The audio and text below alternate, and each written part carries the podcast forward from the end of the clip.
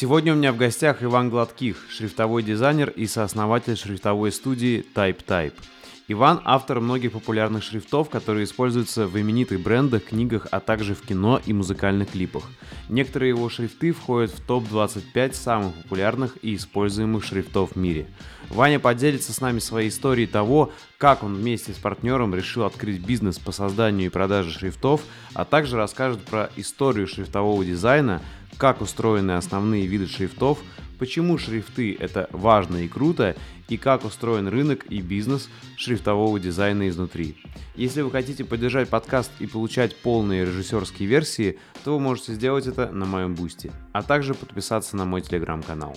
Приятного просмотра и прослушивания. Вообще, если поговорить о популярности твоих шрифтов, которые ты делал, вот смотри, я знаю, что, ну, бренды нельзя называть, да, я не знаю. Или я не знаю, Можно, это, да? твой, это твой. Да, ну, смотри, мне это нормально. Вот просто Mm. я знаю, что Брест-Литовск, да, Да. вот молочка вся. Араненбаум, да. А, потом, э, какие, вот я знаю, в Дэдпуле, да, использовали? Дэдпул, да. В фильме. Да, да, да, А, Дэдпул. Можешь еще рассказать, где еще Клип использовали? ваш- Продиджи, клип Тимати. А, Это то, что я знаю. А, Ну и большое количество различных книг.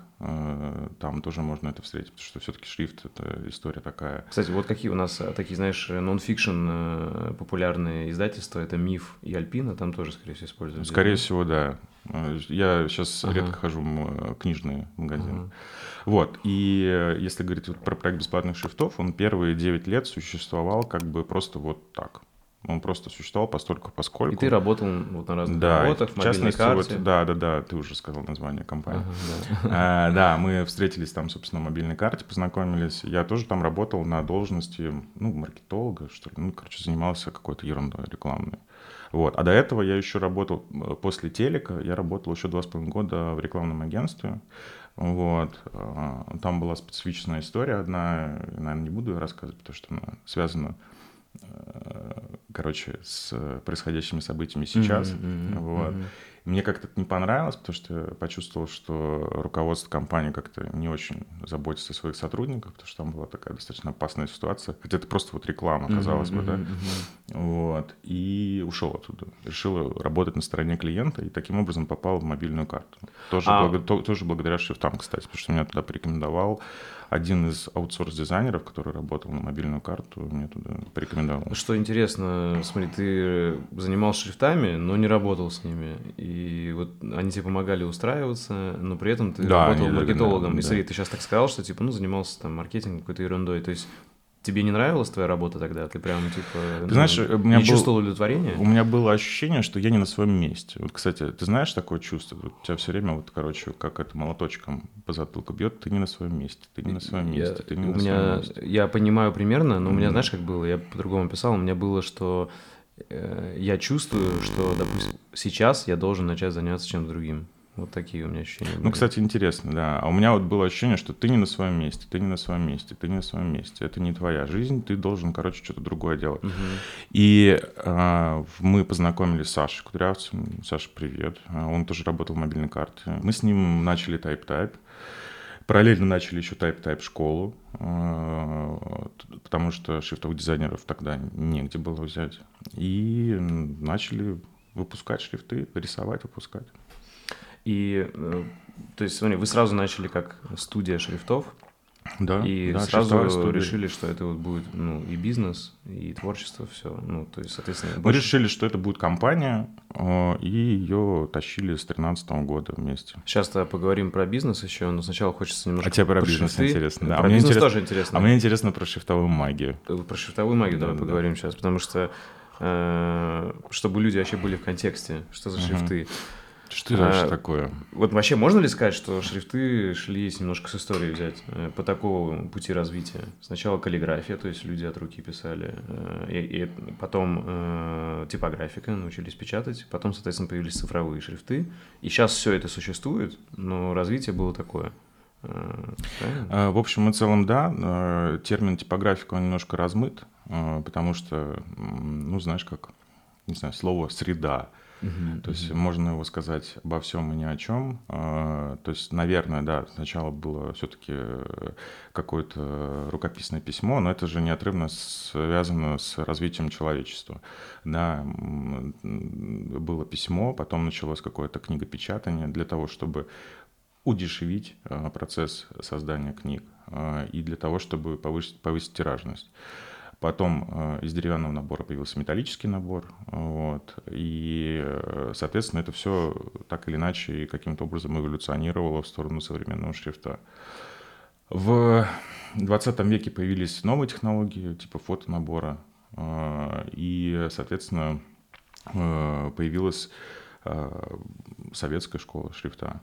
Она отдельная вообще, да? Пошла своим путем? Почему нет? Или, нет? Нет, вполне. Советская э, школа шрифта достаточно прикольная. Мне нравится, мне очень нравится, что делали в Советском Союзе. Был, был институт даже, насколько я понимаю, э, полиграф МАШ. Это не институт, а предприятие, которое занималось производством металлических не металлических, а букв, ну, шрифтов прям, для фотонабора и так далее. То есть прям целая индустрия была. Да, смотри, я и не каком-то негативной коннотации, да, да, да. я имею в виду, что пошли немножко своим путем, вот я и хотел, у меня был вопрос чуть подальше, э, чем советская э, вообще типографика отличалась от в то же время, которая на Евро... в Европе развивалась, ну, от западной? Потому что в целом, когда ты смотришь, наша, ну, наша, так сказать, советская стилистика, она отличается, видно различия все равно, вот если плакаты посмотреть, ты знаешь, э, в Советском Союзе были огромные тиражи книг. А, и было несколько шрифтов, которые использовали повсеместно. И это сформировало определенный архетип.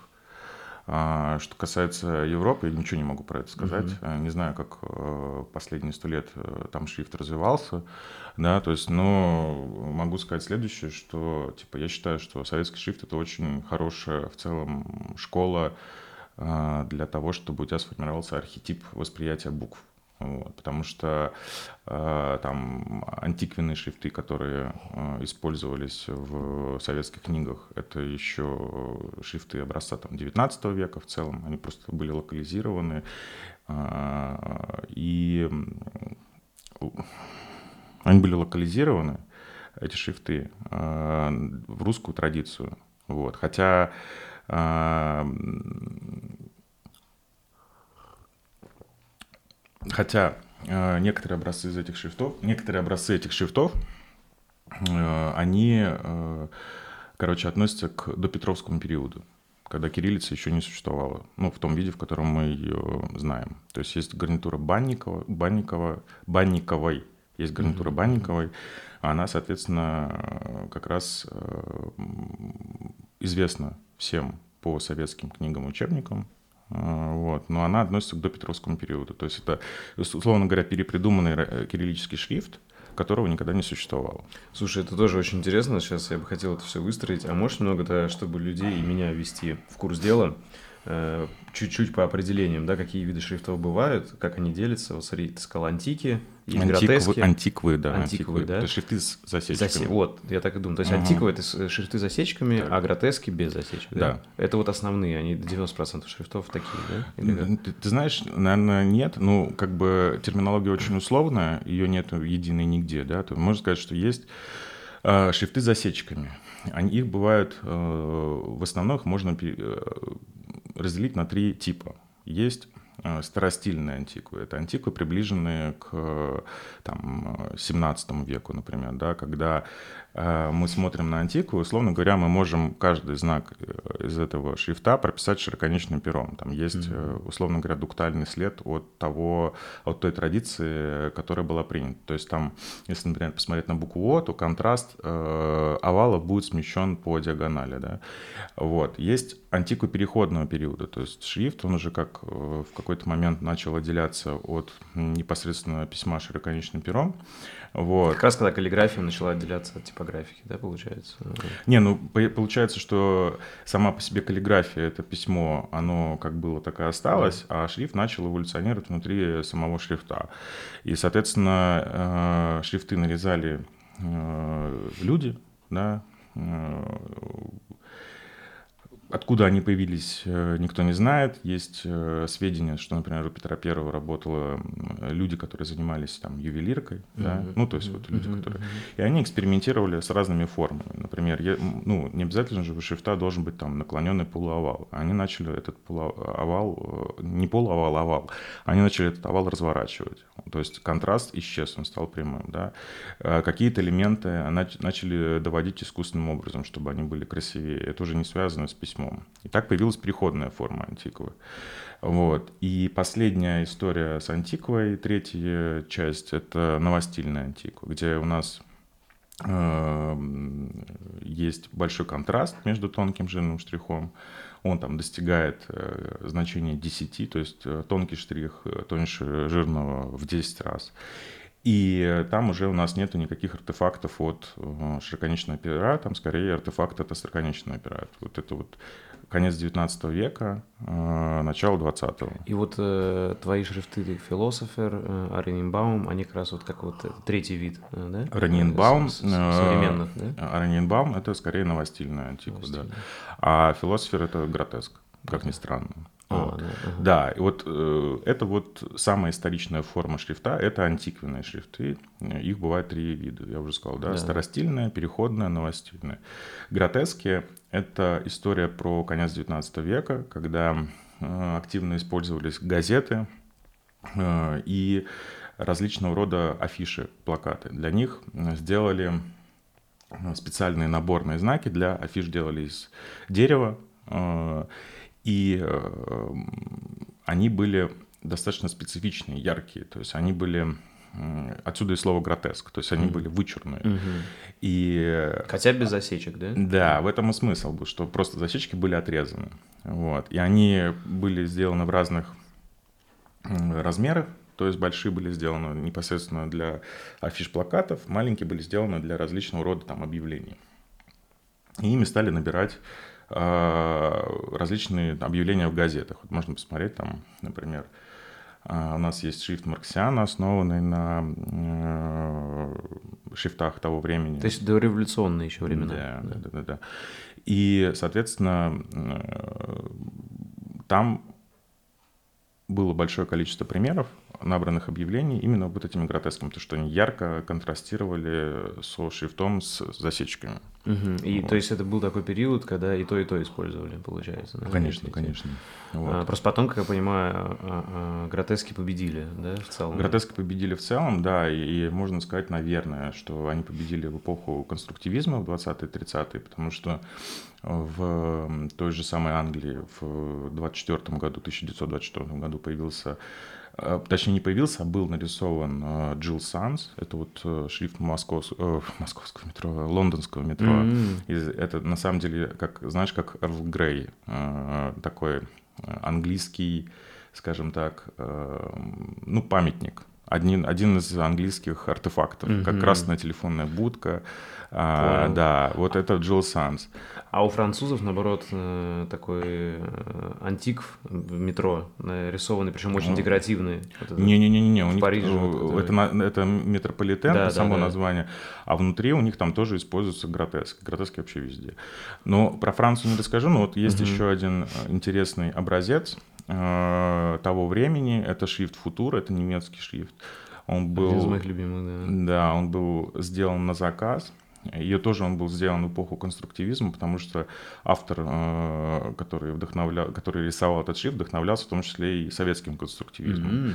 Да, но вот этот шрифт Футура, он был нарисован, ну как бы Футура сам по себе обозначает, что это типа шрифт про будущее, да. Но он стал он популярен через 40 лет, в 60-е, в эпоху хиппи, да, и э, в том числе и в Штатах. Это интересно. Вот. То есть интересна такая вот э, история этих шрифтов, что они э, появились, э, наверное, задолго до того, как стали популярны. А, и получается, смотри, вот ты рассказал про разделение антиквов на три, а гротески еще на большее количество делятся? Антиквы делятся на три, гротески делятся, ну, условно говоря, на два типа.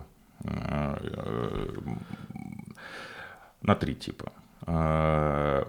Ну вот про неогротески я ничего тебе не расскажу. Uh-huh. Мне мои коллеги рассказывают, я не uh-huh. очень понимаю эту uh-huh. тему. Uh-huh. Вот. Делится, короче, условно говоря, на три типа. А, первое – гуманистические гротески. А, второе – геометрические гротески. Третий тип – неогротески. Э, значит, гуманистические гротески — это гротески, в которых прослеживается архетип широконечного пера. Такая же история. То есть, условно говоря, смотришь на шрифт, берешь широконечное перо и можешь аккуратно им прописать. То есть плавные линии какие-то, да? Они плавные, они следуют за логикой широконечного угу. пера.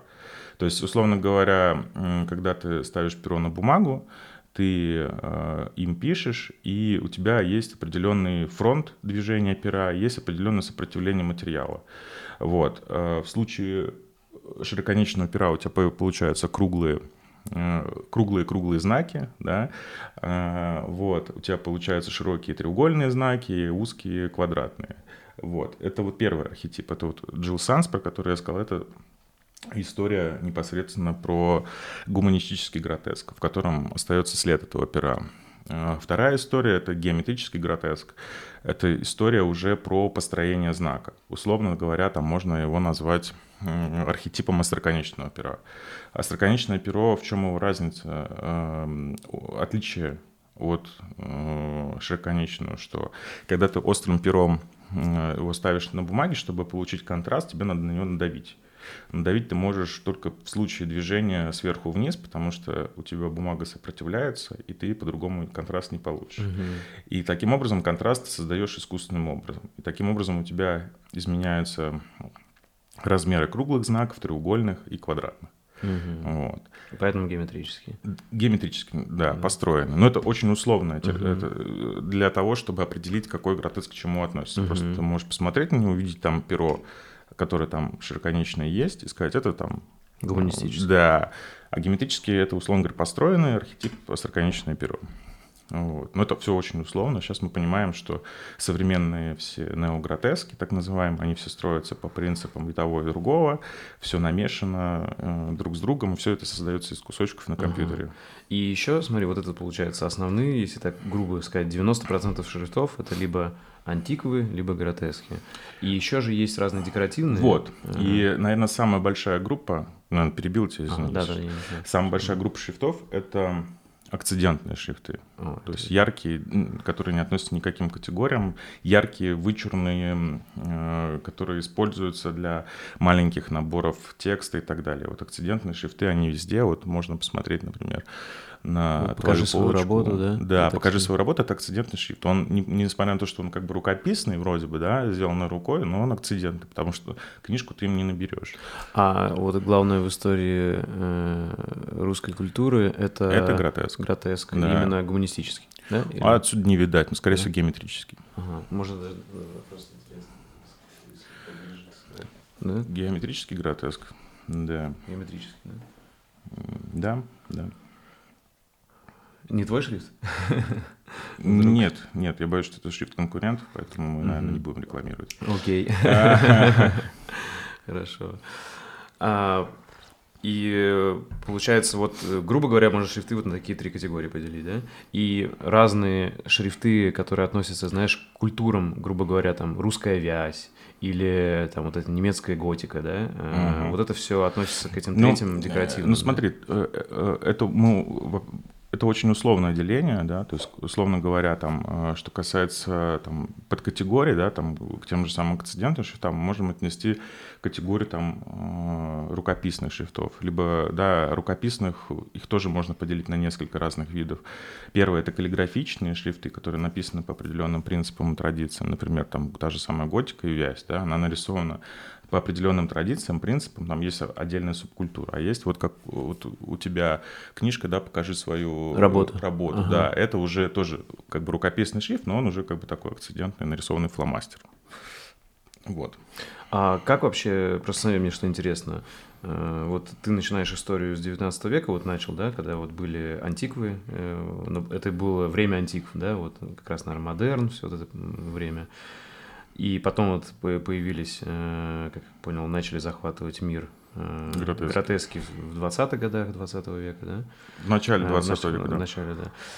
И, смотри, а вот что было до этого, мне интересно, потому что, как я понимаю, вот были же разные культуры, э, и вот если вязь убрали, я думаю, из такого общего, еще, наверное, до Петра, я не знаю, или как раз Петр убрал вот эту русскую вязь. Э, вот, ты этого не знаешь, просто мне интересно, когда, знаешь, вот такие какие-то национальные э, колориты начали уходить и начало захватывать что-то, вот такие общие шрифты ну, по всему миру. Смотри, тут как бы история про что, что, во-первых, э, хотел бы сказать следующее, что, наверное, мы сейчас вот в 21 веке рассматриваем шрифт как отдельную там субкультуру, да, тогда никто так, наверное, не думал, потому что все-таки шрифт это инструмент, э, для передачи информации. То есть она как была, так и э, она была просто как, ну, я не знаю, как пассатижи. Да, то есть это инструмент, который можно что-то сделать. Э, писатель написал книгу, смысл не в том, чем она набрана, а смысл в том, что текст передан большому количеству людей. Но при этом важно, как он напечатан, чтобы легче воспринимаем. Да.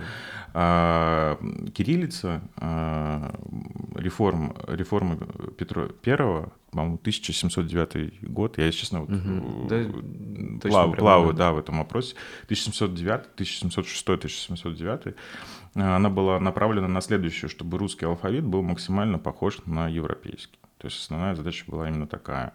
То есть сделать кириллицу похожей на латиницу. Да, и в этом есть небольшая проблема с точки зрения шрифтового дизайна. В чем? В том, что если мы латинский алфавит там сравниваем, например, если сравнивать с камнями, угу. то латинский алфавит это галька, которая там на протяжении 700 лет плавно в волнах э, mm-hmm. этот, бултыхалась и приобрела круглые мягкие формы. И она достаточно динамична. То есть, во-первых, весь латинский алфавит можно прописать, э, любой ребенок тебе нарисует шрифт, mm-hmm. э, англоговорящий, то в кириллице, если мы сравниваем с камнями, то это кирпичи mm-hmm. вот, которые есть... просто искусственно были придуманы, да, и он очень нейродинамичный. То есть у нас рукописная форма шрифта, которую мы э, пишем рукой, она очень сильно отличается от печатной формы. То есть это как раз проблема из-за реформ Петра, да, когда начали европеизироваться? Это не проблема, это да? особенность. Э, в, в итоге как-то сейчас, спустя время, э, там, грубо говоря, спустя 300 лет после Петра, эти кирпичи принимают какую-то форму, или они так навсегда теперь становятся? Слушай, я не вижу ничего плохого в кирпичиках. Угу. То есть э, это наша особенность нашей культуры, наверное. Э, был эксперимент у болгар э, в 60-е, 70-е годы. Они придумали болгарскую форму кириллицы. Угу. То есть они взяли буквы там В, Г, Д, И, а, ПТ, С, ща, С, все, что можно было э, сделать в латинской традиции, они это изменили искусственным образом. Это нигде не регламентировано, насколько я знаю, это просто дизайнеры приняли такое. И как получилось у них? Я ну, считаю, отвратительно. Да. Но болгары гордятся своей формой mm. кириллицы. Вот мы для шрифтов делаем локализации сейчас в тайп-тайпе а, для болгар. То есть у нас есть кириллические формы, нарисованные для нас, угу. для русскоговорящих, а, и для болгар отдельно сделаны формы, чтобы они могли кнопочкой включить свою форму кириллицы. Понял. Но она, он, если ты ее увидишь, то ты поймешь, что она очень чужеродно выглядит, очень чужеродно. Надо она посмотреть. Не, не родная. А, и знаешь, что мне еще интересно? Вот это мне кажется, или действительно есть какая-то связь, вот если посмотреть на вот немецкую готику, да, вот шрифты готические, а, у меня они почему-то связываются с, вот, с шрифтами без засечек, ой, засечками, вот, э, антиквы. Uh-huh, как будто uh-huh. между ними есть связь, и какой-то переход произошел. Э, это так или нет? Или это все-таки две ну, параллельные истории? Скорее всего, переход какой-то произошел, скорее всего, культурный в районе средневековья, я подозреваю, потому что готика достаточно удобна для письма, она очень mm-hmm. ритмична, вот, и так далее. Э, я подозреваю, что это связано с эпохой Ренессанса, потому что готика, она ассоциируется все-таки с каким-то средневековьем, да. да, а Ренессанс, он возвращает нас к традициям там, Древней Греции, Древнего Рима. Вот. Ну, то есть это такая немножко искусственный, искусственный разворот, поворот, наверное, я думаю. Вот. Понял. И, наверное, надо было с этого начать, но э, лучше поздно, чем никогда. Вопрос такой – Почему вообще в целом шрифты это круто, важно, и в чем их магия, да, вот как ты говорил про шрифтовую магию, чтобы просто люди понимали, э, потому что для, кого-то, я понимаю, это будет супер специфический разговор про шрифты. Да, это прикольно. Вот, но я понимаю, вот лично я могу на этот вопрос ответить, но мне хочется, чтобы ты как профессионал ответил. Слушай, ну, если честно, мне кажется, вот лично мое мнение, uh-huh. что все шрифты давно-давно уже нарисованы, то есть для меня это важно, как для художника, наверное, знаешь, оказать влияние на культуру mm-hmm. в целом, вот, как минимум в России. А, я вижу в этом, в хорошем шрифте, в хорошем текстовом наборе, вижу какое-то успокоение. Мне это нравится. Нравится смотреть на свои буквы, mm-hmm. нравится, как это выглядит, нравится, как это влияет в целом на людей, да, потому что, э, как я уже сказал, что есть некий архетип восприятия букв, э, и когда ты видишь что-то массово использующееся, ты уже это воспринимаешь как норму. Например, вот э, можно привести, наверное, такой пример, что советские художники обложек книг, они прописную то есть заглавную букву «Н» латинскую просто разворачивали, ну как флипали по горизонтали, и у них получалась кириллическая буква «И». Получается, что тонкий штрих слева, жирный штрих по диагонали и тонкий штрих справа. Да? Но на самом-то деле, если мы пишем широконечным пером, русская буква «И», она выглядит немножко по-другому. То есть у нас справа, слева должен быть жирный штрих, диагональ должна быть тонкая, и жирный штрих справа. То есть, то есть mm-hmm. точно наоборот. Э, люди, которые не понимают, э, откуда взяли, взялся этот контраст, они это просто берут и разворачивают. На многих советских книгах на обложках неправильно выполненные формы знаков. Ну, то есть, и это немножко, как сказать, создает неверное впечатление об архетипе формы знаков. Угу. Вот. Э, мне кажется, что шрифт — это прикольная штука, ну, просто потому что я этим занимаюсь. Да, ну плюс э, вот для меня почему это важно, потому что э, как ни крути, понятно, есть видеоконтент, аудиоконтент, но я не знаю, как долго, но, на мой взгляд, пока еще долго э, какие-то конструктивные, фундаментальные знания будут все равно в тексте описаны. И то есть тебе нужно читать. Соответственно, почему шрифт это важно? Потому что если он сделан грамотно, продуманно профессионалами, дизайнерами – то тебе приятно читать и легче воспринимать информацию. Ну, эргономика Если он чтения, сделан да, криво, не очень... Я вот просто даже, ну, я вот когда читаю, вижу, вот есть даже крутая книга, крутые знания, но верстка, шрифт очень неприятный, э, допустим, очень маленькое расстояние между да, строками. Да, да, да, да, да. Тяжело читать. Ага. Ты просто... Э, то есть я думаю, это реально влияет на то, когда ты читаешь книжку и устаешь быстрее. То есть, и возможно, то есть, если бы было все грамотно и красиво сделано, сверстано, то ты бы и быстрее прочитал. И я даже, ну, я уверен в этом, что так бы было. Есть другие книжки там какие-нибудь, где классно все сверстано, все красиво, легко читать. И понятно, это, конечно, зависит от автора, который как, ну, имеет мастерство писать но мне кажется, это симбиозе работает. Слушай, про книги я с тобой полностью согласен. Есть даже некий стандарт э, по гигиене чтения для Европейско-Азиатского Союза э, для детей, например. Мы недавно общались с специалистом в этой области, э, что есть, там, условно говоря, не страны СНГ, а, короче, европейский торгов... не европейский, евроазиатский торговый таможенный союз, что-то такое. Короче, есть прям бумага по гигиене детского чтения. Какие должны быть буквы, какого размера, какие типы шрифтов, какое межстрочное расстояние и так далее. Ну, я с тобой согласен, но по поводу книг, э, что это, ну, это важно, шрифт это важно для книги, но все-таки современный человек э, – это человек, который живет в гаджетах, человек, который ну, гуляет по улицам современных городов и так далее. И все-таки мы, наверное, когда мы говорим про современный шрифт, мы говорим про небольшие текстовые массивы, про какие-то заголовки, про какие-то вывески, э, про упаковку и так далее. То есть э, современный носитель шрифта это все-таки, мне кажется, уже не книга. Цифра, да? Да. Книга, книга это прикольно, э, это прикольно, безусловно.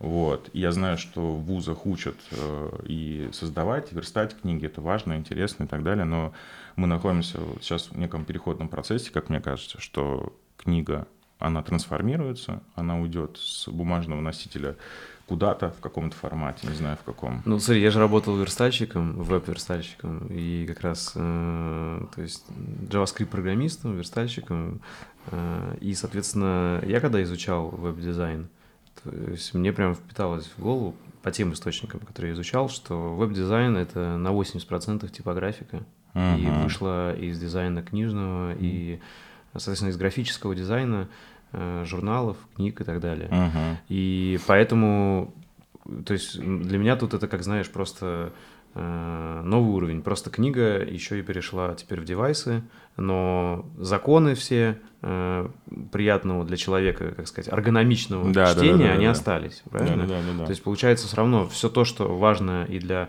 классной ве- сверстной книги, все это же важно и для планшета, для смартфона. Безусловно, правильно? да. То есть правила одинаковые. Не, правила э, одинаковые. Я э, говорю про то, что... Нет, с этим совсем я согласен, безусловно, вопросов нет. Я к тому, что массивы текстов стали меньше намного, которые Мгм. люди потребляют. И, условно говоря, там, где мы могли использовать какой-то наборный шрифт э, для больших массивов текста, там, для, книги, для, стать- для книги, для статьи или для чего-то еще, сейчас э, мы можем заменить на акцидентный шрифт, потому что блоки текстов маленькие. И это дает возможность как-то ярче передать оттенок контента самого, да, передать какое-то настроение и так далее. Потому что тебе рассчитывать на длинную дистанцию не приходится. Ты знаешь, у тебя абзац и все. И на этом дело закончится. Мгм. Ну, это как, как сказать, грустно не грустно, но это вот реальность, да, к чему мы идем, все короче, короче Да. тексты, да. Да. И, ну, как ты считаешь, э, вот я когда готовился, тоже смотрел какую-то лекцию про шрифты, и твои смотрел, и каких-то еще людей в интернете. Мне очень понравилось там выступление вот одного человека, он показал, что как была, как развивались вообще шрифты, то есть до нашей эры, э, мгм. если смотреть еще пирамиды, это символы, э, потом... Иероглифическое Ой, письмо. Да, иероглифы, символы. А, Соответственно, понятно, есть ответвление азиатов, у которых до сих пор иероглифы. А, Потом начали уже где-то э, там, в, ну, в нашей эре э, развиваться шрифты уже именно как, примерно такие, как мы их видим сейчас, э, то есть э, с буквами. Мгм. И сейчас, грубо говоря, в digital эру, 2000, уже когда 2000 лет нашей эры, уже опять начали эмоджи, символы, э, иконки, Обра- стикеры. движение То есть как обратно, будто да. мы сделали круг опять к символам. Вот мне интересно, как человек, который занимается шрифтами, вот ты как видишь, э, действительно когда-то шрифты прям почти полностью уйдут, и мы перейдем на символы, или нет, или все-таки будет какой-то симбиоз? А, а а потом э, переедем обратно в джунгли. Ну, мне просто интересно, да, что думаешь? Ну, я думаю, что какая-то тенденция такая есть, она, наверное, неуловимая. А, Мы все-таки находимся в каком-то процессе у себя в компании, в студии, да, когда рисуем, создаем что-то новое. Не знаю, наверное, что-то такое есть. У нас была даже как-то идея сделать шрифт, э, когда ты пи- пишешь слово какое-то, оно заменяется на какую-то иконку. Мгм. Там, глаз или Мгм, зрение, он у тебя что-то на глазик заменяется. Э, Ну, такая чисто вот приколюха. Мгм. Вот. Есть, наверное, такая тенденция, наверное, соглашусь с тобой, не очень здра- здравая. Мгм. Окей, если это вернуться к шрифтам и культуре, вот ты поднял э, важную тему, что хочется как-то влиять на культуру положительно. Если взять вот нашу русскую культуру и русские шрифты, э, получается у нас такой интересный симбиоз, как и в целом по истории нашей. То есть была там Древняя Русь, там Вязь, а потом была Российская империя, когда уже Петр Первый сделал симбиоз, э, вот попытался кириллицу перевести в латиницу. Первый много чего сделал для Российской империи. Ну, вообще да, в целом. Да, да, да, да. Я имею в виду сейчас, вот, если про историю Ага. шрифтов, да, получается, как по истории, вот на территории нашей страны, э, я вижу, было там три таких э, больших э, государства, которые оставили свое влияние. Древняя Русь, вот, Вязь и так далее, соответственно, Российская империя, это уже наследие все Петра, как первого императора, и вот когда попытались соединиться с Европой, да, в том числе с шриф- шрифтами, и, соответственно, Советский Союз, тоже огромный период, Огромный период. который тоже Очень- повлиял. Очень, интересно. И вот мне интересно, вот ты как человек, который занимается шрифтами профессионально, вот такие три периода, вот что сейчас э, культура русского шрифта, какой, да, от чего мы больше взяли и куда мы идем, вот мне интересно. Слушай, ну интересно, что э, со смены эпох, да, там, э, например, это можно видеть э, в 90-е годы, да, то есть начиная с отрицания предыдущей эпохи. Да. Вот это, это интересно, то есть это все-таки не эволюционный путь получается, а революционный, да. И э, в 90-е со шрифтами вообще все было очень плохо. То есть, э, и, ну, в частности, например, там техническое качество шрифтов, оно оставляет желать лучшего. А, то есть мы можем видеть какие-то визуальные дырки в словах и так далее. А, Сейчас я считаю, что э, русский шрифт находится в очень плохом состоянии. Почему? Потому что У нас очень мало мест, где преподают шрифт, у нас очень мало мест, где ты можешь э, понять, что такое хороший шрифт, плохой шрифт и так далее. То есть этому нигде не учат. И это большая проблема. В Болгарии, например, наоборот. Там, каждый второй э, человек на улице, который ты встретишь, это шрифтовой дизайнер. Угу. Вот. А, там, насколько я понимаю, много учебных заведений, где этому учат. Там реально проблем с шрифтовиками нет. А, и, соответственно, когда тебя учат, тебя учат истории шрифта. Я вот, честно, по истории не очень, там, плаваю в этом вопросе. Тебя учат, э, соответственно, правилам, определенным закономерностям. Тебя учат предмету, там, пред, предметной части ты учишься рисовать и так далее. То есть у тебя есть какое-то базовое понимание. Даже если ты не станешь шрифтовым дизайнером, ты придешь куда-то в компанию какую-то, и ты эти правила в любом случае будешь использовать, потому что как бы ты под этим подписываешься под своей работой. У нас с этим все не очень хорошо, но постепенно, постепенно, условно говоря, что-то происходит куда-то. Ну, я не могу сказать, что там через 10 лет вот русский шрифт будет вот такой, да, ничего не могу сказать, потому что мы сейчас очень сильно отделены от всех других славянских mm-hmm. носителей кириллицы. Вот, это уже сейчас фактически разные культуры. Россия замкнулась сама на себе, и здесь как бы эм, тема шрифта существует постольку поскольку.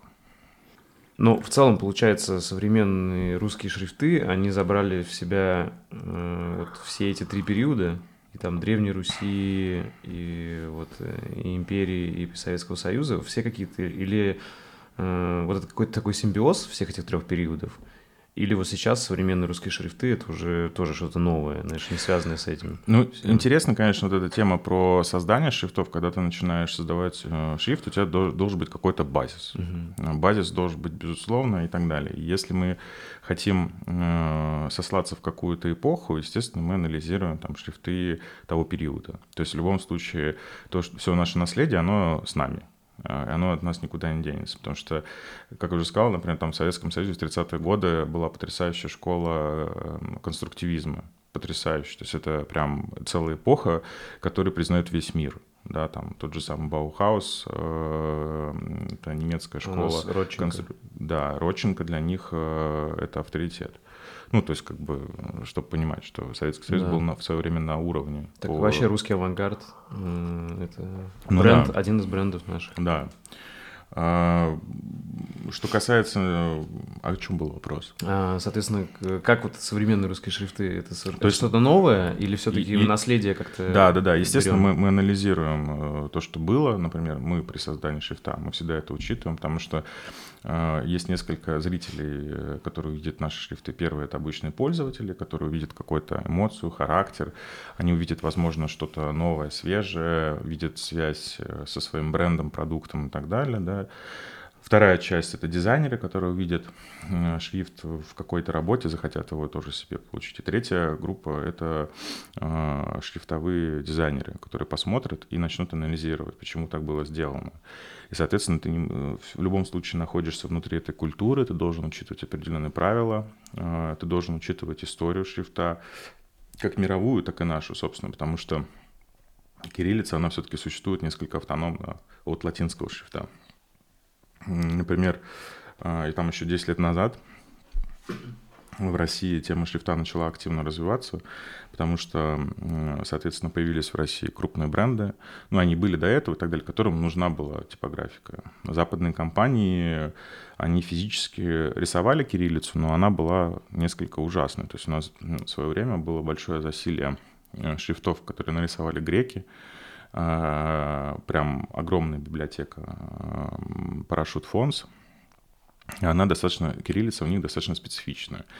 Если она не, нарисована по русской традиции, то она, э, она считывается. То есть ты считываешь эту форму знака и так далее. Просто если ты видишь таких шрифтов большое количество, то у тебя меняется архетип восприятия формы знаков.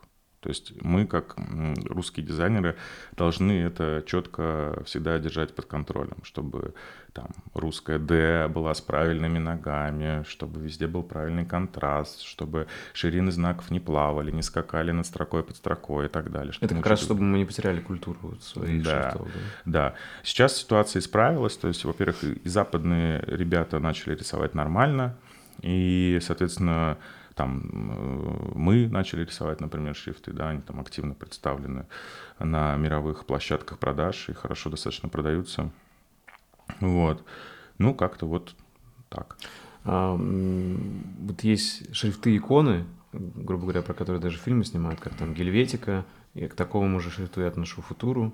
Вот, да, это да. два э, для меня таких самых э, больших известных. Причем они и на русском языке хорошо выглядят, то есть на кириллице.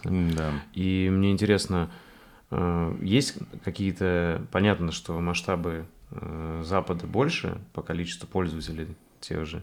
У нас, как я понимаю, вот кириллица, когда я смотрел одну из твоих лекций, в районе 350 миллионов, да? Ой, 350... 200, 200 миллионов носителей. 200 миллионов, да, примерно. Всяких, всех разных, ты вместе со всеми славянами. Вот кто. А, но вот есть какие-то шрифты, такие же хиты, если взять... Вот есть западный мир, где там вот гораздо больше людей. Ну, раз 2 10, миллиарда. 2 миллиарда, да? Носителей, ну, Латин, короче, носителей языков латинский. на базе латинского алфавита. Да, где-то 2 миллиарда, вот. У них есть вот такие хиты, как Гельветика, Футура. Вот в нашем кириллическом мире есть какие-то такие же хиты, вот, которые прям чаще всего. Слушай, ну у нас э, были такие хиты, да, у нас в длительное время был очень популярен PT Sans. Угу. Это шрифт open source проекта московской студии. Я знаю его как вот. Да, да, да. Я думаю, что для кириллического мира это был такой эталонный шрифт э, в свое время. Сейчас э, не готов назвать. Мне кажется, сейчас все используют кто во что гораст. Есть, наверное, какие-то шрифты э, там, более популярные, менее популярные. Проксима Нова, например, до сих mm-hmm. пор очень частотная, хотя она уже давным-давно, э, сказать, морально устарела, как мне кажется. Но она является аналогом шрифта Готом. Э, вот. Готом уже в России нельзя купить, например. То есть это прям проблема целая. Еще две вещи, которые я вспоминаю, знаешь, как аргументы, почему шрифты это круто. Ну, во-первых, мы это частично затронули, но хочется выделить, э, что вот э, помимо цифровых гаджетов и книг, э, в целом, когда ты идешь по городу, везде вывески, да, надписи, и, соответственно, это тоже влияет, насколько они приятные, неприятные, да. Да, насколько они стильные, не стильные. И вот даже если посмотреть вот какие-то периоды дореволюционные, там все выдержано вот как раз этими антиквами, Э, это стильно, на мой взгляд, для того времени. Там взять советское э, период, тоже, на мой взгляд, это стильно для периода советского, то есть э, как-то все гармонично. А вот сейчас? взять 90-е и, и нулевые, сейчас, наверное, получше, но 90-е нулевые это прям вообще, ну, то есть жесть полная, все по-разному, все как-то, короче, бескусица я бы это назвал. А сейчас, наверное, начинает потихоньку выравниваться это, да? Слушай, ну это не совсем зависит от шрифта, то есть это еще зависит от э, дизайн-кода города, от правил, угу. да. Я думаю, что а, мне кажется, я не знаю, что в Европе очень жесткие правила насчет э, внешних носителей информации, да, и это правильно. Вот. В Москве к этому потихоньку пришли, и Москва совсем выглядит по-другому, чем еще 10 лет назад, и тем более, чем 20 лет да. назад. Я думаю, что Петербург тоже к этому придет, и Потому другие что... города как следствие э, через какой-то период времени. То есть это к шрифту имеет э, отношение постольку поскольку. Э, вот. Но как происходит там закупка наружной рекламы? Ты приходишь в какую-то контору, которая делает эти лайтбоксы, у них есть какой-то набор шрифтов, тебе предлагают три варианта, ты выбираешь. Ну, ты же не обязан разбираться в шрифтах, правильно? Да. Это ответственность уже дизайнера, который производит вот эту вот э, продукцию. Вот. И так они появляются на улице городов. А по поводу 90-х, я считаю, что это было мега крутое время сейчас, с визуальной точки зрения. Угу. Я считаю, что 90-е к нам вернуться еще в визуальном а, стиле. А, то есть э, тогда можешь объяснить, это получается, как сказать, э, было время жесткое в плане жизни людей, да? Э, да, да, Но да. это было интересно, что каждый на, на что гораст, и это какие-то интересные из этого ну, это такая... звезды появлялись в дизайне. Ты в, в этом есть какая-то визуальная панкуха, знаешь, ага. это, ну какой-то вот такой визуальный стиль. И как, э, знаешь, мне тут недавно рассказали, что мода идет снизу, то есть она идет с подросткового возраста вверх, mm-hmm. вот, и э, вот это вот хулиганство, которое молодые ребята, которые там делают всякие постеры, афиши для всяких там техно-тусовок и так ага, далее. Ага. Там активно используется панкуха, мне кажется, это вернется к нам. А, ну, вообще 90-е, если брать в целом стиль, моду, э, Ужас. уже вернулось? Да, нет, я думаю, что нет. Э, в целом, нет, 90-х, в целых 90-х был ужас, конечно. Я вспоминаю, думаю, господи, какой кошмар. Не, я просто к тому, что сейчас, э, если брать всякие, знаешь, визуальные разные аспекты, тот же видео, Э, очень много из 90-х сейчас, э, эстетика 90-х э, используется. То есть, грубо говоря, специально есть подсъемы на камеры старые 90-х, ВХС, да. Есть в одежде, если брать, тоже стилистика сейчас 90-х, те же там джинсы, именно как из 90-х, какие-то футболки, куртки. То есть когда мы с тобой жили в те года, мы с тобой подростками были и детьми. Ну, детьми, да. Да, наверное. вот, я 88-го. 86-го. Вот, и, соответственно, мы это... Ну, я, у меня старший брат был, и, соответственно, я мог э, видеть, и по фотографиям я вижу, как одевались тогда. Короче, что-то точно берут сейчас из 90-х. Это еще в спальнике жил, да, наверное? Да, да. Ой, жесть какая вообще, представляю, там ходишь и постоянно оборачиваешься, да? Ну, было напряжно точно. Да. То есть в стиле я знал, в какой двор можно зайти, в какой нельзя. И если я был, шел в, уже в другой район, я жил на пересечении двух районов, то там мне часто задавали вопрос, какого района, и нужно было грамотно уметь отвечать. Обычно, да. если ты говоришь, что ты приехал из центра к бабушке, то чуваки зависали, э, потому что у них обычно было либо тот район, либо тот. Да, и да, ты да, мог, да. в общем... Ну, ты ловко были, научился, были смотря. Ну да, я на самом деле... Я думаю, что навыки общения я прокачал как раз там, потому что приходилось очень много общаться, потому что драки у нас были постоянно после школы, чуть ли не каждый день до девятого класса. И если ты не хотел получить, то надо было очень много общаться, чтобы уметь разрулить. Вот, ну, либо драться надо было, как бы. Э, дрался я не так часто, но вот разруливать на разговор приходилось. Очень Нормальная часто. скиллуха, нормально. Да. Я тоже в спальнике вырос, вот в Красногвардейском районе на Ржевке. На Ржевке, да. Жесть. Да. Ну, есть что вспомнить. Слушай, ну да, ты знаешь, я думаю, что и в дорогом английском колледже есть что вспомнить после. Да, конечно, конечно, конечно. Да. А, окей, если тогда... И еще вот четвертая вещь, уже, на мой взгляд, если я не, не напутал по счету, почему шрифты важны и круто, это дизайн в целом. Э, мне кажется, не надо объяснять, почему дизайн это важно, но для меня, э, если взять дизайн Э, в целом, то шрифты это чуть ли не, не знаю, ну одна третья качественного дизайна. Ну, вот, по моему сугубому вот, мнению не профессионала. Да. Угу. А если взять э, логотипы и айдентику, то вообще одна вторая. Если не, там, не знаю, 4 пятых, грубо говоря, не 80%. Вот ты примерно так же это понимаешь, или как-то иначе? Я вообще считаю, что только шрифт может сделать идентику и дизайн. Ну, по большому счету, что еще надо? А, потому что, ну, львиная доля логотипов это просто шрифт. И да, некоторые да. прямо приватизировали этот шрифт, да, как тот же Мальборо там или еще какие-то Например, бренды, да. да. А, при этом, кстати, как много интересно, а, вот та же Гельветика и Футура, чем интересно, что они как бы нейтральные, и ты им можешь придать э, как дизайнер уже стилистически разные оттенки. То есть можно из него сделать какой-нибудь и попробовать панк-стилистику, можно сделать какую-то классику, можно сделать нейтрально. Ну, понимаешь, да, то есть вот эти шрифты, я их так воспринимаю, чем они крутые, что они нейтральные. Ты как бы, это как, знаешь, э, базовая футболка. Да, я понимаю, Ты да. к ней уже можешь добавить э, какие-нибудь, не знаю, там штаны в клетку, будет панк, можешь добавить брюки классические, можешь джинсы, понимаешь, не, да? с этим согласен. Вот, типа, я, наверное, да? не, не очень согласен, что Гельветика Футура очень нейтральные с визуальной точки зрения, потому что если на них посмотреть, очень характерные. Просто мы к ним настолько привыкли, они настолько частотные, что мы их воспринимаем ну, просто как шрифт как шрифт. Я ключевой момент, знаешь, наверное, я бы сказал, что я референсом отсылаю все время своей маме. Если мама скажет, что это просто шрифт, ну, типа, значит, он не характерный. Ага, вот. ага, ага. Потому что архетип складывается, ты увидишь постоянно, у тебя складывается, что это типа норма, норма, норма. Он шрифт как шрифт, ну, подумаешь, uh-huh, я все время uh-huh. каждый день вижу. А так они сами по себе-то в свое время были достаточно революционными, да, там та же самая Футура, она э, в 24-м начала рисоваться, в 28-м была выпущена, долго лежала на полках. Потому что она, ну, по сравнению с тем, что было, она была очень вычурная. Вот. У него специфичные формы знаков, они геометричные, там нечастотная буква А, то есть она одночастная, там э, латинская буква Ю строчная, например. не имеет там правого штриха, да, она просто как такая подковка. Вот. И там специфичные формы самих знаков, они относятся там э, к римскому капитальному шрифту. То есть это очень специфичный шрифт э, для того времени. И, наверное, он стал популярным просто потому, что когда дизайнер хотел использовать э, что-то новое, да, он взял этот шрифт из библиотеки, вставил, и это выглядело супер. И, соответственно, дальше частотность использования шрифта увеличивалась, и там в 60-х и далее этот шрифт уже стал шрифтом легендой. Вот. Э, одним из примеров использования такого шрифта является рекламное агентство Ogilvy, которое активно его использовало для продажи э, автомобилей Volkswagen в США.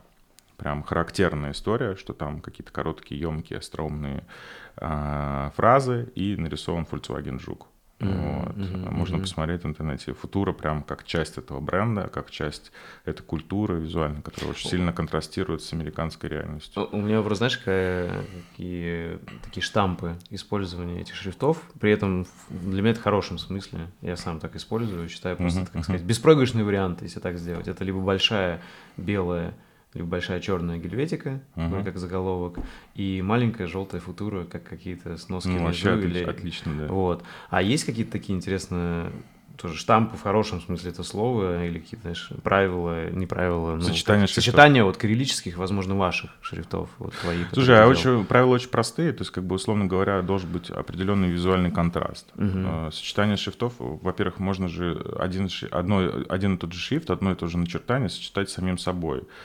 Правило самое главное, чтобы был визуальный контраст. Э, как мы можем его добиться? Первое, если мы используем один шрифт, мы должны сделать определенную там систему, да, заголовок под заголовок и там какие-то сноски, они должны по размеру резко контрастировать между собой, чтобы ты не путал визуально. И этого достаточно, чтобы у тебя одним шрифтом сделать любой титр, кадр и так далее. Э, если мы говорим про сочетание, условно говоря, там внутри одной шрифтовой гарнитуры, ну, шрифтовая гарнитура — это набор шрифтов, э, сделанных э, в разных толщинах, например, да, там от супертонкого до супержирного, но это все тот же шрифт. Типа regular, medium, bold, Да, thin, да, да, да, именно. Угу. То ты, соответственно, берешь контраст, там, bold и light, да, у тебя виден контраст, а, чтобы э, моя мама увидела. Ну, вот, угу, опять-таки, угу, такой реф. Угу. Значит, и если мы сочетаем разные типы шрифтов, то они должны сочетаться по следующему принципу, что должен быть визуальный контраст по стилистике. Например, э, у тебя антиква идет в основной титр большой, да, и гротеск идет как подпечатка, угу. чтобы четко было видно разница между ними. Все, это, а... этого достаточно, чтобы шрифты хорошо сочетались. И обратно возвращаемся к гельветике и футуре. Это по стилистике достаточно близкие шрифты. Я бы их не стал вместе использовать, потому да. что они могут смешиваться. Да, обычно я либо то, либо другое. А, мне еще интересно, а какие, наоборот, частые ошибки людей, вот кто, ну, скорее всего, это не дизайнеры, но ты это видишь постоянно. Негармоничное, некрасивое сочетание. Слушай, ну тут я не готов сказать, да. потому что я все-таки как, э, наверное, разработчик ага, шрифтов, ага. да, я больше, наверное, смотрю на сам шрифт, как он сделан с точки зрения там, качества контуров, с точки зрения технического исполнения, наполнения и так далее. То есть как бы больше оцениваю, наверное, все-таки шрифты. Угу. По верстке ничего не скажу тебе. Понял. Но тогда в целом сочетать антиквы с гротесками это, это вообще нормально. Нормально. Да, да. То есть есть разные классификации, как мы уже сказали, мы выделили три из них, да, да. условно говоря, антиквы, гротески, акцидентные шрифты. Вот, условно говоря, мы можем взять какой-то любой акцидентный шрифт, яркий, вычурный, сочетать его либо с антиквой, либо с гротеском. Это будет типа норм, потому что будет визуально выглядеть разница.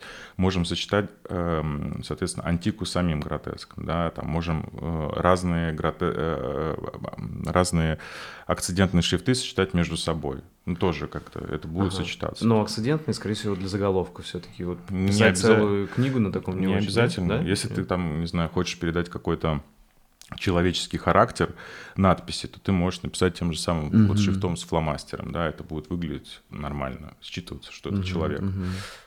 Зависит от задачи. Понял. А сколько вообще творчества в профессии шрифтового дизайнера? Или это больше, потому что я слышал, что ты говорил, э, что это похоже очень на работу архитектора, да, что, возможно, здесь да. больше именно четкости, математики, как, э, ну, э, вылетело у меня слово этого, конструкторского какого-то подхода, чем дизайнерского. Ну, понимаешь, э, почему я сравниваю профессию что дизайнера с профессией архитектора? Mm-hmm. Дело в том, что, с одной стороны, тебе нужно построить красивый, цельный объект по законам жанра, ну, то есть в архитектуре же есть там разные там, направления, там э, разные там, золотые сечения, как здания, там окна, не окна, как они смотрятся, не смотрятся. И в целом это нормальная история, что язык на это. А с другой стороны, у тебя есть чертежи, огромное количество мелких деталей, которые ты должен, из которых собрать это все целое. Шрифт на это похож. То есть, условно говоря, творчества здесь достаточно немного, э, Почему? Потому что творчество, оно происходит на, на, этапе, на этапе эскизирования, на этапе создания идеи. Дальше начинается инженерное дело. То есть тебе нужно нарисовать огромное количество деталей, из которых будет состоять цельный объект. Угу. А, и если еще немножко про популярность, вот Гельветика и Футура — это гротески, а самые популярные э, э, антиквы — это Times New Roman или что-то еще? Ну, скорее всего, да. да. Times New Roman. Просто из таких же хитов вот больших, да? Окей. Ну, кстати, это не, не бесплатный шрифт, как нам может показаться. Mm. Он бесплатный в пакете э, этих майкрософтовских приложений. Если вы хотите сделать какой-то там коммерческий дизайн, вам придется за это заплатить. Просто про это никто не знает. Ну, сейчас, кстати, поговорим э, про вот тоже про почему какие-то шрифты. Ну, давай сразу поговорим, почему какие-то шрифты платные, какие-то бесплатные. Ну, зависит от э, желания автора. А, вот. У меня есть, например, коллекция вот на нашем сайте. Э, ссылочку поставишь на нас? Угу, вот конечно, там, конечно. внизу. Да, да, да. Значит, э, там есть проект бесплатных шрифтов. Можно зайти и скачать бесплатно для любых целей. Там все, что хотите. Вплоть до того, что можете там открыть и что-то дорисовать сами. А есть какие-то коммерческие, просто там издатель или автор считает, что он хочет на этом заработать, и продавать шрифты, и все. И то ты... есть это не связано там, знаешь, с какими-то трудозатратами, то есть и бесплатный шрифт может так же долго делаться и сложно, как и платный. Конечно, или... конечно, вообще никак не связано. Ага. Не, не, коррелирует. То есть у меня там, как уже сказал, в профессии 19 лет, вот первые 9 лет у меня не было никакого желания это как-то монетизировать с точки зрения того, чтобы заработать на шрифтах. У меня была задача стать там шрифтовым дизайнером, я хотел, да, чтобы вот работать, делать то, что мне интересно, то, что я хочу. А заработать, да, пофигу, какая разница, люди пользуются на здоровье. Мне ехала, болела. Угу. Вот. Ну а потом уже включили законы предприятий, то есть нужно все-таки как-то это существовать когда мы в эту профессию попали, начали продавать. Да. А тогда немножко, получается, про бизнес шрифтовой студии. Э, то есть как, э, на чем вообще в основном вы зарабатываете? Это какие-то большие проекты, то есть проектная работа, разрабатываете шрифты для кого-то, или это вот получается роялти с продажи шрифтов? Что основной вообще заработок? Или ну, э, длительное время у нас основным заработком были площадки продаж, мы продавали на весь мир. А, последнее время там рынок шрифтов начал изменяться и мельчать, то есть это достаточно такая история теперь, скажем так, неуправляемая. Сейчас мы... Э, это дел... связано с кризисом, там, с событиями, которые после... С событиями, да, да. кризиса в последнее время не было, а события были. Ага, с этим связано, Конечно, да? в том числе. Ну, есть... Э, То есть вам как запретили на западных площадках э, участвовать? Нет, мы да, открылись в Казахстане, в Эмиратах, да, в Эмиратах. Дубай — это Эмират. Так, конечно, есть способы обойти это, да? Конечно. Но другое дело, что есть, э, была весь прошлый год некая токсичность, связанная с тем, с нашей национальностью. Это, конечно, печальная история. Вот, потому что мы-то вообще не при делах. Мы просто как бы рисуем шрифты. Uh-huh, uh-huh. Вот. Но сейчас это все поутихло. Вот. И, э, соответственно, русские клиенты не могут купить шрифты через площадки продаж, потому что площадки продаж в связи с уходом там визы MasterCard от всего мира отгородились, и русским просто запретили даже на них заходить. Ну, там, угу. например, тот же самый MyPhones, это самый крупный ритейлер, а они просто поставили блокировку на русский IP сами. Мы немножко обалдели. Вот. Но, тем не менее, мы там присутствуем, продаемся. А можешь вот. немножко рассказать про этот рынок? Вот смотри, есть ритейлеры, как я понял, большие, типа MyPhones, а, есть вы, ребята, студия, которые делают. Как все взаимодействует? Ну да, сейчас, сейчас да. я, да, давай, если давай. позволишь, мысль да, конечно, расскажу. Конечно, конечно. Вот, и последние, ну, соответственно, русские клиенты, все, которые были, которые обслуживались на западных площадках, они замкнулись на Россию, то есть на нас.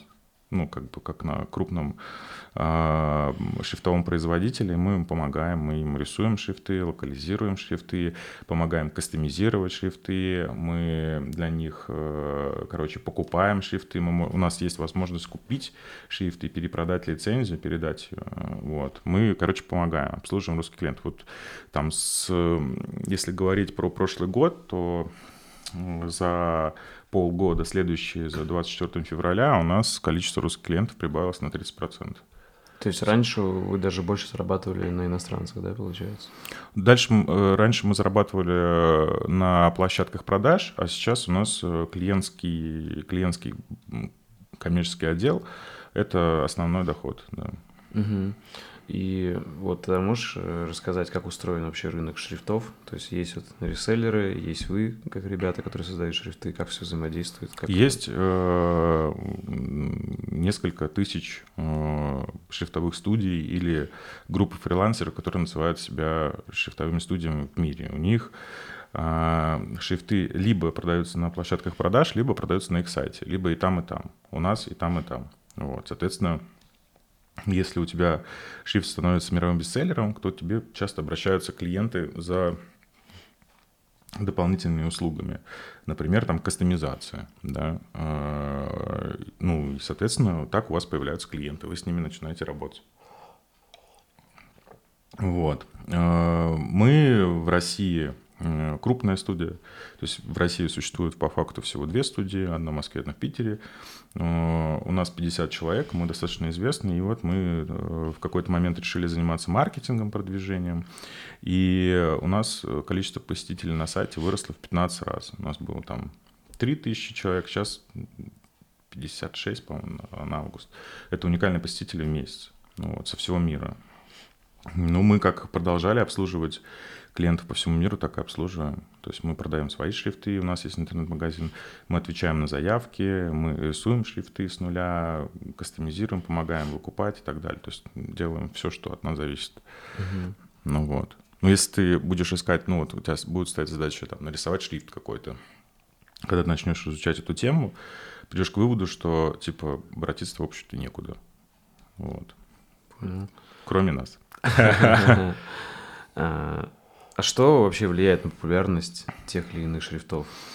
Да вот, а можно говорить, э, Конечно. да фиг его знает. Вот, если честно, есть. да, мы э, исследуем э, под, под, ну, есть коммерческие проекты, есть тиражные шрифты. Тиражные шрифты — это то, что мы рисуем сами и продаем. Вот мы под каждый тиражный шрифт делаем исследование какое-то. Оно может быть маленькое, может быть средней какой-то емкости, а может быть очень большое. Вот мы недавно выпустили шрифт, достаточно как нам кажется, интересный, э, потому что у него было в его базе лежало там глубинное исследование рынка всего, как масс-маркета, так и независимых студий, и там исследовалось вообще все до формы знаков, э, которые нужны людям, чтобы они этот шрифт выбрали. Потому угу. что, условно говоря, там, там форма буквы латинской А и G, она влияет там, на решение дизайнера, покупать шрифт или нет. Там, настройка интерлиняжа влияет, количество начертаний влияет, количество знаков влияет, все влияет. Мы недавно этот проект выпустили. Ну, сейчас мы, соответственно, смотрим, как рынок на это отреагирует. А вот такой... То есть открытое исследование такое, да, проект? Ну, оно как открыто, оно открыто для нас. А. Вот мы там на лекциях рассказываем про это исследование и так далее. Ну, сейчас смотрим, как э, люди на это отреагируют, как, на, насколько будет его популярность. Ну, если говорить про рисование этого шрифта, то мы на него потратили больше двух лет физической времени и больше 2900 человека часов на все от идеи до оформления на площадке, спецификации и всего-всего. Это вот ты сейчас говоришь про Тетен и Орис? Да, да, да. да, да ваш да. новый шрифт. Вы вот, вот сейчас запустили буквально недавно. Да, да, да, да. да. И э, просто если вернуться еще к популярности, как понимаю, у вас есть два хита. Это TT Norms и TT Commons, да? Да. И это в основном, кстати, они же есть и кириллические, а Конечно, есть э, латинские. латинские, но популярность в основном из латинских, да? То есть это... Да. И... TT Norms — это э, в данный момент э, шрифт, который входит в бестселлеры, э, всемирные бестселлеры, находится на 24 месте по популярности в мире. То есть, грубо говоря, Гельветика там на первом, не знаю, или где там, ну, ну, где-то местах. рядом с нами. Ну, по сути, то есть настолько же популярные, как и Гельветика. Можно сравнить с Да, Гельветикой, но с Футурой. Мы, э, можно сравнить, но тут важна, наверное, не популярность в срезе сейчас, а частотность появления шрифтов, потому что гельветики частотность вообще потрясающая, да, там, условно говоря, там, а, гельветика, там, цифры я сейчас не буду Да, называть, конечно. но типа там гельветика это 30-40% от всего объема шрифтов в мире, если вот проанализировать все сайты, которые там есть, да, только, только веб, а а у нас там, по-моему, пару процентов все. То есть мы такие очень маленькие. Ну, все равно это интересно, кстати, и вообще, если поговорить еще про бизнес, про этот рынок, получается у вас как такая внутренняя фабрика, если такую можно аналогию провести, стартапов, то есть вы делаете разные шрифты, пробуете, тестируете гипотезы, грубо говоря, но и как и вот в стартапах, один успешный может прокормить все остальное. Конечно. Если он выстрелил. А, И выстреливает, как и в стартапах, тоже единицы, не все, да? Вот как вот эти- получается, у вас, наверное, больше 100 шрифтов, да, или сколько у вас? У нас там в районе 70 э, шрифтовых гарнитур. Мы э, все, которые рисовали до этого. То есть у нас как бы творческий отдел достаточно большой, это порядка 17 человек. Творческое подразделение. Мгм. Все в компании, там мы считали, где-то в районе 50 работают. А, ну, там, включая всех людей, которые на аутсорсе Мгм, и так далее. И, соответственно, мы, ну, представляешь, как скороварка, да, там у тебя все процессы бурлят, бурлят, бурлят. Мы дописываем даже свой софт, у нас есть э, примеры э, собственных программных продуктов. Мы все время что-то улучшаем, развиваем и так далее. И поэтому мы сейчас смотрим на свою старую библиотеку очень под таким, э, скажем, э, как называется, Критическим взглядом? да, и перерисовываем. Все перерисовываем. То есть наша задача какая? То есть для стабильности компании нужно, чтобы все шрифты прода- продавались одинаково стабильно. Ну, потому что, как, как ты сказал, в стартапах, типа, если у тебя один продается, остальные не продаются, значит, ты э, в высокой зоне риска. Вот. Нам нужно, чтобы все продавалось хорошо, поэтому мы все перерисовываем старое и обновляем максимально лучшим способом. Ну, там, условно говоря, шрифт, который мы нарисовали 4 года назад, сейчас он уже не актуален для нас, потому что мы видим, что мы можем лучше, мы переделываем. Мгм. И, соответственно, то есть ты видишь, что как-то можно повлиять на популярность, да? То есть это все-таки не как со стартапами, со многим в жизни, где куча факторов, которые сложно просчитать, но почему-то выстреливает там нужное время, нужный момент, э, нужное там сочетание тысячи факторов, и вот что-то выстрелило, бизнес там и так далее. Мы В не- вашем случае это шрифт. Мы не знаем. Ага. То есть мы до конца не знаем. Мы пытаемся это каким-то образом проанализировать, как я уже сказал, исследованиями, да, потому что, ну, условно говоря, если ты сделал исследование, то ты на шаг ближе к успеху, чем если ты не сделал Мгм. исследование. Исследование подразумевает, что нужно проанализировать все шрифты по данной категории. Потому что, условно говоря, э, человек, который пользуется, например, там антиквами какими-то новостильными, он, скорее всего, купит новостильную антику, если она подходит под его задачи, и если она является лучше, чем та новостильная анти- антику, которую он использует уже сейчас. То есть она будет интересней, при этом у нее пропорции будут достаточно схожи и так далее. То есть вот, вот в чем прикол, что нужно смотреть э, шрифты в разрезе именно ну, короче, все замерить, промерить. То есть фактически ты себе составляешь техническое задание, говоришь, мне нужно нарисовать классную антику, тут уже дизайнер сам решает, как она будет выглядеть, но, условно говоря, вписываешь эти буквы в миллиметровочку четко по пропорциям, потому что люди, которые пользуются этими шрифтами, они должны а, увидеть то, что они хотят увидеть, а не то, что получилось у тебя. Мгм. Вот. Э, Слушай, я понимаю, что... Да, говори. Э, м, свернули в сторону и, и про успех, что я считаю, что это может нас приблизить к успеху, но это также может быть и не успех. То есть как бы никто этого не знает. И ну, мы постоянно про это думаем, обсуждаем, и мы пытаемся, соответственно, что-то сделать так, чтобы это было прям круто, вау, и ответить на все вопросы, у нас получилось или нет. Если еще чуть-чуть про бизнес, э, кто основные клиенты по отраслям? То есть это веб-сайты, приложения, типография. Ну, клиенты с точки прям- зрения заказного шрифта, ну, который приходит заказывать шрифт, Которые, грубо говоря, от, откуда, от которых больше всего денег. А. Но смотри, есть история про тиражные шрифты, которые мы выпускаем, продаем, да. Кто там клиент, это, как правило, наверное, я бы сказал, какая-то дизайн-студия. да, который покупает, или агентство какое-то, которое покупает шрифт для своего клиента, а, если, или дизайнер. Ну, дизайнеры покупают редко. Это, скорее всего, какое-то агентство. Если мы говорим про заказные шрифты, то это, как правило, IT. Известный антивирус, э, мы делали для них шрифты в прошлом году, в этом году. Известная социальная сеть, мы делали им шрифты фирменные пару лет назад, и продолжаем сотрудничество. Э, вторая известная социальная сеть, эм, известный почтовик. Э, ну вот, в общем, IT, Банки. Да. Для банков, по-моему, мы не рисовали, но я знаю, среди наших клиентов есть банки, которые покупают заказные шрифты, мы для них кастомизируем. Да. Угу. Вот. И крупные ритейлеры, одежда, например, тоже у нас есть среди клиентов. Ну, в целом, шрифт это не там, как сказать, не нужда первой необходимости. Да, это как по пирамиде Маслова. Это ты до шрифта, чтобы добраться, ты должен пройти кучу разных этапов, и тебе шрифт вот заказной вот прям вот сразу не нужен. Ты можешь обойтись какой-нибудь лицензией. Вот. А, а когда ты доходишь до шрифта, то значит, ты уже большой, крупный и серьезный. Угу. А за какими шрифтовыми группами, если это правильно вообще так говорить, будущее? То есть вот э, как я, что я понимаю под шрифтовой группой? То есть э, ты говорил, что примерно кириллических пользователей где-то 200 миллионов, а да. лати, э, которые на латинице пишут 2 миллиарда, да? Есть же еще Э, китайский мир, индийский, арабский. Арабский это где-то 350 да, миллионов или сколько? 350, да. Вот, то есть, соответственно, они все больше даже, чем кириллические. Э, они, э, все, э, все эти группы очень перспективные. Э, Китай очень перспективное направление, но у них отдельная вообще история, потому что у них там э, один шрифт — это 65 тысяч иероглифов. У них отдельный софт, отдельная вообще субкультура и так далее. Китайский рынок очень перспективный. Э, арабский тоже.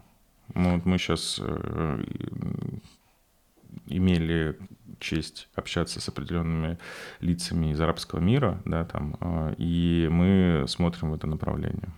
Ну, то есть в целом, э, как ни крути, за, за этими языками, в том числе будущее. Я бы сказал, да? что будущее за многополярностью. Ага, то есть все-таки все сохранится, все, да?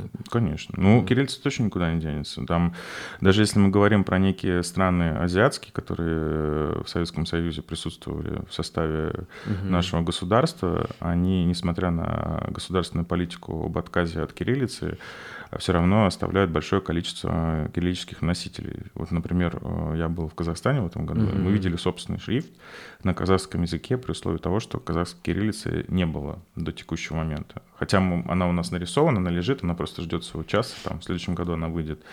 Я смотрел на рекламу на огромном видеоэкране, там, на, там чуть ли не на главной площади, рекламу спортклубов, фитнес-клубов с дырявыми буквами, которые мы не рисовали, сделанных нашими шрифтами. такой, ну mm-hmm. ладно, хорошо. Все, стоял, ждал, когда она повторится. 10 минут крутилась реклама, она так и не повторилась, и я ушел. Вот. А, и, например, в казахском мире вот принято как, что ты, если шрифт не имеет казахской кириллицы, ты берешь сам, открываешь файл, добавляешь туда эти значки, все равно никто не увидит из тех, кто рисовал. Вот. И сохраняешь файл и просто используешь в макетах. Вот. Выглядит это немножко коряво. Даже ну, короче, не, с точ... вы... не с точки зрения авторского права, а с точки зрения просто самого шрифта, набора текстового. Вот. Поэтому мы во всех последних обновлениях эту кириллицу максимально расширяем. То есть мы делаем для киргизов, казахов, всех-всех-всех, кого возможно. Ну и последний тогда вопрос э, для тех, кому понравится, кто тебя еще не знал до этого подкаста, где следить за тобой уже? Ну, в Телеграме можно найти сообщество э, шрифтовики сочувствующие 2.0. Угу. Э, вот, можно зайти на наш сайт typetype.org, посмотреть наши работы. А, там же на сайте есть примеры использования и так далее. Вот. А, если вы в Питере и в рамках какого-то учебного заведения можете нам написать, мы вам проведем экскурсию, потому что мы с вузами сотрудничаем, нам это интересно, важно. Мы сотрудничаем с Высшей школой экономики, с факультетом дизайна, сотрудничаем с Академией Штиглица, с Мухой, э, вот, и с вашим вузом тоже можем, соответственно, Круто. если вы в Питере. Вот, э, можно написать на почту support собачка typetype.org, это моя почта, отвечу. Класс. Все, спасибо. Что спасибо тебе, что позвал. Очень приятно было познакомиться заново. Да, вот. да. Смотрю за этим подкастом, видел вот этот, этот стол, столешницу, и я теперь потрогал, и она настоящая. Круто, круто. Вот. Все, спасибо. Спасибо. Спасибо. Спасибо за внимание. Если вам понравился выпуск и вы хотите внести свой вклад в продвижение подкаста, то, пожалуйста, поделитесь им с друзьями, оставьте отзыв в комментариях и подпишитесь на него в удобной вам площадке. Также вы можете поддержать подкаст, став моим патроном по ссылке boosty.to slash Ник Чернобаев и получать полные версии подкастов, а также предлагать вопросы, которые я могу задать моим будущим гостям. Всем спасибо и всего доброго.